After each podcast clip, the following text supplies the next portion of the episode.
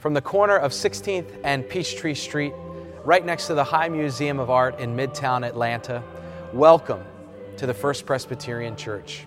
I'm Senior Pastor Tony Sundermeier, and I want to thank you for tuning in to today's broadcast. And I would invite you now to join us in the worship of God.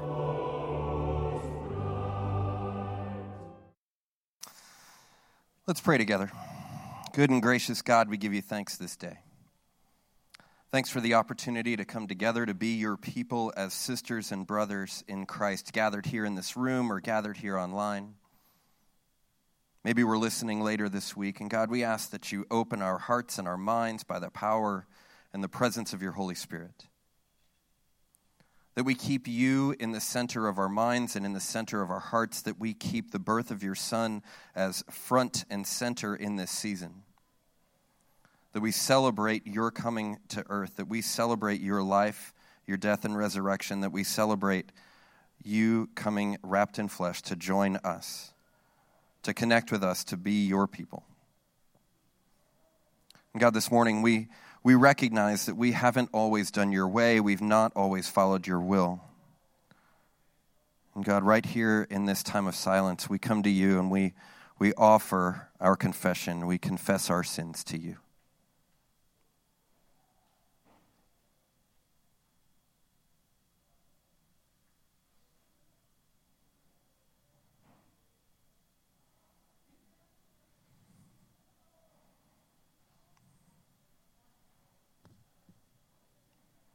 And Lord, as we gather, help us to know that it is through your Son, Jesus Christ, that we are forgiven. And God, as we come together as your people, as we bring our voices, we bring our whole selves, our minds, our bodies, our spirit. Join us together in the prayer that you taught us to pray, saying together, Our Father, who art in heaven, hallowed be thy name. Thy kingdom come, thy will be done, on earth as it is in heaven. Give us this day our daily bread, and forgive us our debts, as we forgive our debtors. And lead us not into temptation, but deliver us from evil. For thine is the kingdom, and the power, and the glory forever. Amen. The Gospel of Luke, chapter 2, verses 26 to 56. It had been revealed to him by the Holy Spirit that he would not see death before he had seen the Lord's Messiah. Guided by the Spirit, Simeon came into the temple. And when the parents brought in the child Jesus to do for him what was customary under the law, Simeon told him, took him in his arms and praised God, saying, Master, now you are dismissing your servant in peace, according to your word, for my eyes have seen your salvation which you have prepared in the presence of all peoples, a light for re- revelation to the Gentiles and for glory to your people, Israel. And the child's father and mother were amazed at what was being said about him. Then Simeon blessed them and said to his mother Mary, This child is destined for the falling and the rising of many in Israel, and to be a sign that will be opposed, so that the inner thoughts of many will be revealed. And a sword will pierce your own soul too. There also was a prophet, Anna, the daughter of Phanuel of the tribe of Asher. She was of a great age, having lived with her husband seven years after her marriage, then as a widow to the age of 84. She never left the temple, but worshiped there with fasting and prayer, night and day. At that moment, she came and began to praise God and to speak about the child to all who were looking for the redemption of Jerusalem. When they had finished everything required by the law of the Lord, they returned to Galilee to their own town of Nazareth. The child grew and became strong, filled with wisdom, and the favor of God was upon him. Now, every year, his parents went to Jerusalem for the festival of the Passover. And when Jesus was 12 years old, they went up as usual for the festival. When the festival was ended and they started to return, the boy Jesus stayed behind in Jerusalem, but his parents did not know it. Assuming that he was in the group of travelers, they went a day's journey and then they started to look for him among their relatives and friends. When they did not find him, they returned to Jerusalem to search for him. And after three days, they found him in the temple, sitting among the teachers, listening to them, and asking them questions. And all who heard him were amazed at his understanding and his answers. When his parents saw him, they were astonished. And his mother said to him, Child, why have you treated us like this? Look, your father and I have been searching for you in great anxiety. And Jesus said to them, Why were you searching for me? Did you not know that I must be in my father's house? But they did not understand what he said to them. And then he went down with them and came to Nazareth and was obedient to them. His mother treasured all these things in her heart. And Jesus increased in wisdom and in years and in divine and human favor. Friends, this is the word of the Lord. Thanks be to God.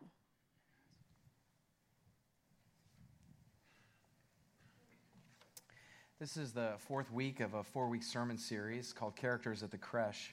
Throughout this Advent season, we've elevated particular characters within the birth stories of Jesus, beginning with the uh, angels and then uh, with the shepherd, then with Joseph last week, and today we focus on Mary.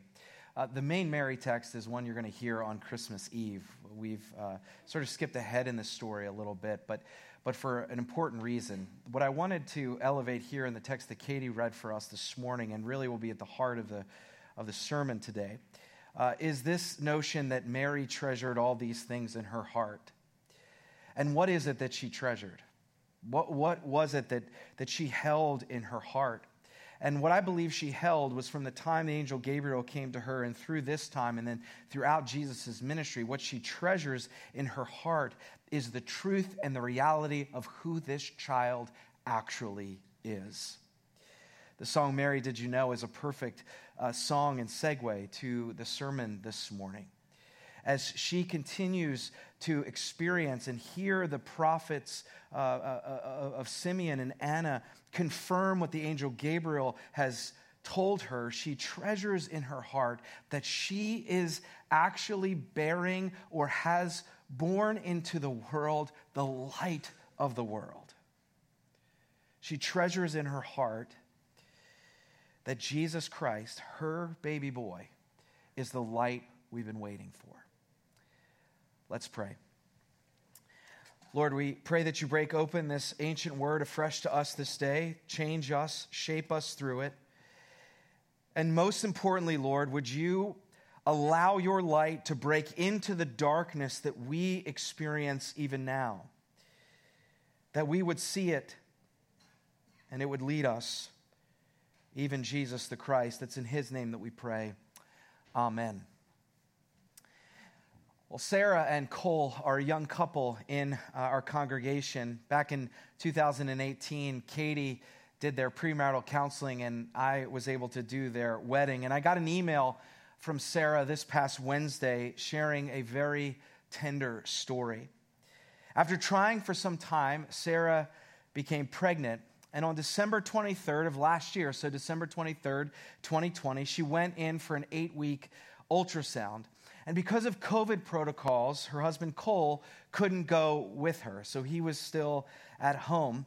And after the ultrasound had, had, had began, the technician asked Sarah if she would like to call Cole uh, to FaceTime him to include him uh, in this experience and in this conversation. And so excitedly, she, she picked up her phone. And, and what she realized right away uh, is that she had a text message from Cole. It was right there on, on her home screen. And, and, and it was a, a picture of a photo of uh, the Christmas ornament that we as a church sent to every member household. You remember this ornament that we sent everyone? I know it's on your tree right now. we sent a Christmas ornament to everyone. Cole had snapped a shot of it, sent it to her, and said, This came from the church today. And then he took a picture of the accompany uh, line and, and the verse that we included from session. And it's a verse that we often hear in this season from the Gospel of John, the first chapter, verse 5. A light shines in the darkness, and the darkness has not overcome it. A light shines in the darkness, and the darkness has not overcome it. She called Cole after reading the text, put him on speaker, and they waited for the technician and the doctor to come back to the room to tell the young couple what they had observed via the ultrasound. The doctor came in and said, I have some very difficult news to share with you. Your baby has stopped growing, and their heartbeat is barely detectable. They said, I'm sorry, but the child won't survive. As you can imagine, this young couple was absolutely devastated. Sarah checked out and began the long walk to the parking deck to retrieve her car all by herself, Cole still at home. She said the only thing that she could think about as she tried to put one foot in front of the other was this verse that Cole had just sent her, the verse that we as a church sent them. A light shines in the darkness, and the darkness shall not overcome it. She kept repeating it to herself over and over and over again, saying that that was the strength that she needed just to make her way home. A light shines in the darkness, and the darkness has not overcome it. The next evening, of course, was December 24th, Christmas Eve. And Sarah and Cole came to worship for one of our Christmas Eve services. And of course, when you come to a Christmas Eve service, you hear John 1 5 read a lot. In fact, I opened the service with those words A light shines in the darkness, and the darkness has not overcome it. Sarah immediately started to cry, feeling the heaviness and the heartbreaking weight of losing this pregnancy. At the same time, she said she felt God's presence in a strange way that she felt as if God was right there sitting next to her and Cole holding them in this solemn time of worship. Sometimes those of us who've never experienced firsthand the loss of a child or the loss of a pregnancy, how hard it is to show up in this season of Advent when all we're talking about is a baby being born for us.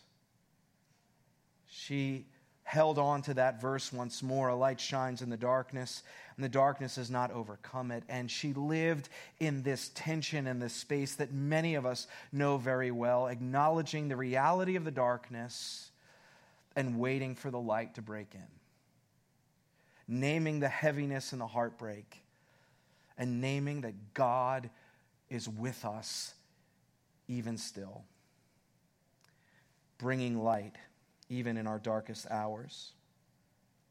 She wrote that that verse carried her throughout this entire year. A light shines in the darkness, and the darkness has not overcome it. And she finished her email with these words. She said, This Christmas, I'll be holding our newly arrived baby girl, Miriam Claire. She was born a month early on November 1st but in perfect health and with no complications. We're so grateful for God's blessings, but we are so thankful to, for, and we're also thankful rather to First Pres and to you. In one of the darkest hours of my life, the Lord brought the words I needed to hear, the words that allowed me to find hope and feel love. And now we are reminded again of God's grace, hope, and love every moment that we hold our dear Miriam. A light shines in the darkness, and the darkness has not overcome it. One of the most important features of the Christmas story, and is, is evidenced throughout the gospel narratives, the New Testament, and the Hebrew Bible, is the way in which the story is told, not glossing over the darkness. That the darkness is real and it's prevalent and that we experience darkness and it ebbs and flows in our life, but that the good news of the gospel is that God is making a way in and through the darkness, that God's light is breaking through. This is a powerful testimony to both the reality of the darkness and, the reality that God is present and, work in, and at work in the darkness, working to overcome it. And it's something that we needed, we need rather to be reminded of, not just at, at Christmas time, but, but in every season of our lives. But since it is Christmas time, I can't help but to marvel, and maybe some of you made this connection as well already. I can't help but to marvel at the resonance with this new baby born into our church family who will go by the name Miriam, which is, of course, the name of the one who will quite literally bear God's light into a dark world. For Miriam is the Hebrew and Aramaic name for Mary. And Mary, of course, is the mother of the Christ child. And the name Miriam, the name Mary, uh, scholars believe finds its origin in ancient Egypt. And many believe that the origin of the meaning of that name is beloved, favored, loved. And Mary, of course, we meet her time and time again. We meet her as the favored one. She's chosen for a unique purpose. She is the beloved of God who will bear the light we need to see even in the midst of our dark our darkest hour, the light that is breaking into the darkness, and the light that has guaranteed for us that it will not be overcome or overthrown or overruled in our life. And that's the message of hope that we all gather around and rally around in this season of, of Advent. That the light that Mary bears into the world is a light for you and a light for me. And even though the darkness is strong, and I know for many of you, the darkness is strong even in this hour, and even though the darkness may be swirling around you, the light of God is on the move. Trusting that such a thing is true can, can of course, prove to be difficult when we can't see our own hand in front of our face, or, or when the hour is the, the, the darkest, like it was for Sarah and Cole in that time. And and when the moon and the stars are, are covered by the clouds of our experience. And yet, and yet we are given a model of trust in Mary, the beloved one, the favored one, the, the chosen one, believing that, that God's word is true, that light is breaking in, even into the darkest moment. I love the way that C.S. Lewis puts it. He says, Jesus Christ is like the sun not only do I look at him and see his reality, but by him I see everything else. By him I see everything else. Through his light, I interpret my life and the events of the world. A light shines in the darkness, and the darkness has not overcome it. As member Dorothy Sussman wrote in Saturday's congregation wide devotion, she said, Jesus, the light of the world, stretches out his hand, and we can walk with him, our miraculous companion, in hope on this journey. Friends, Mary historically birthed this light into the world, and in this season, we wait once more in our own lives to have that light be born in us afresh, to break through the darkness that we experience even now, and to light our way, and to see the world the way God has asked us to see it. A light shines in the darkness, and the darkness has not overcome it. Thanks be to God for this indescribable gift. Amen.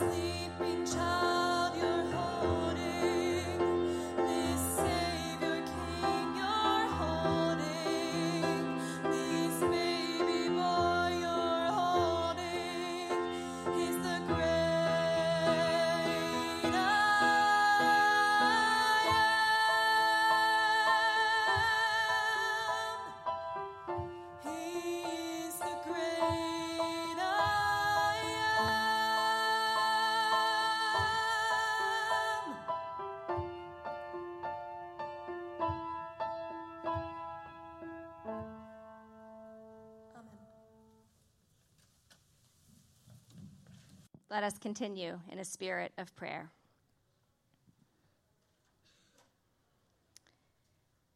Dear Lord Jesus, your light shines in our darkness, and the darkness has not overcome it.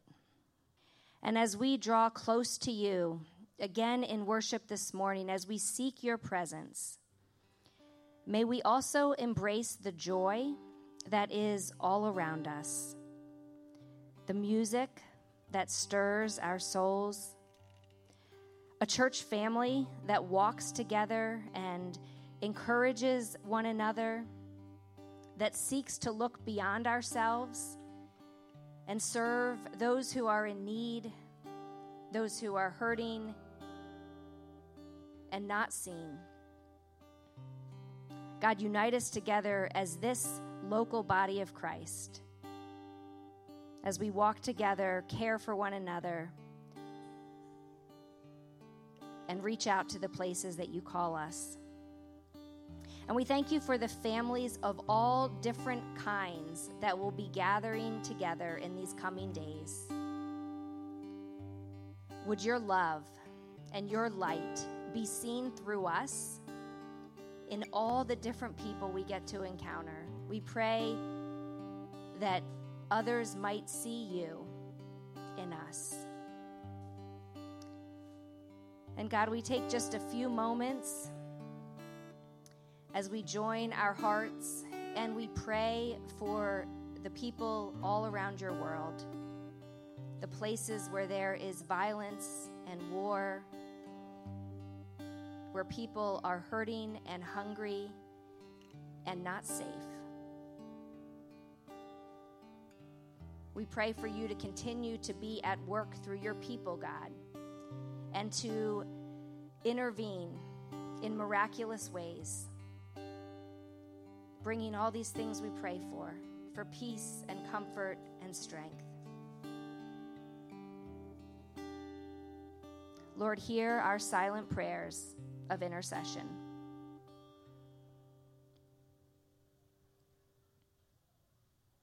We lift these prayers to you and pray this all in your precious name, Jesus. Amen.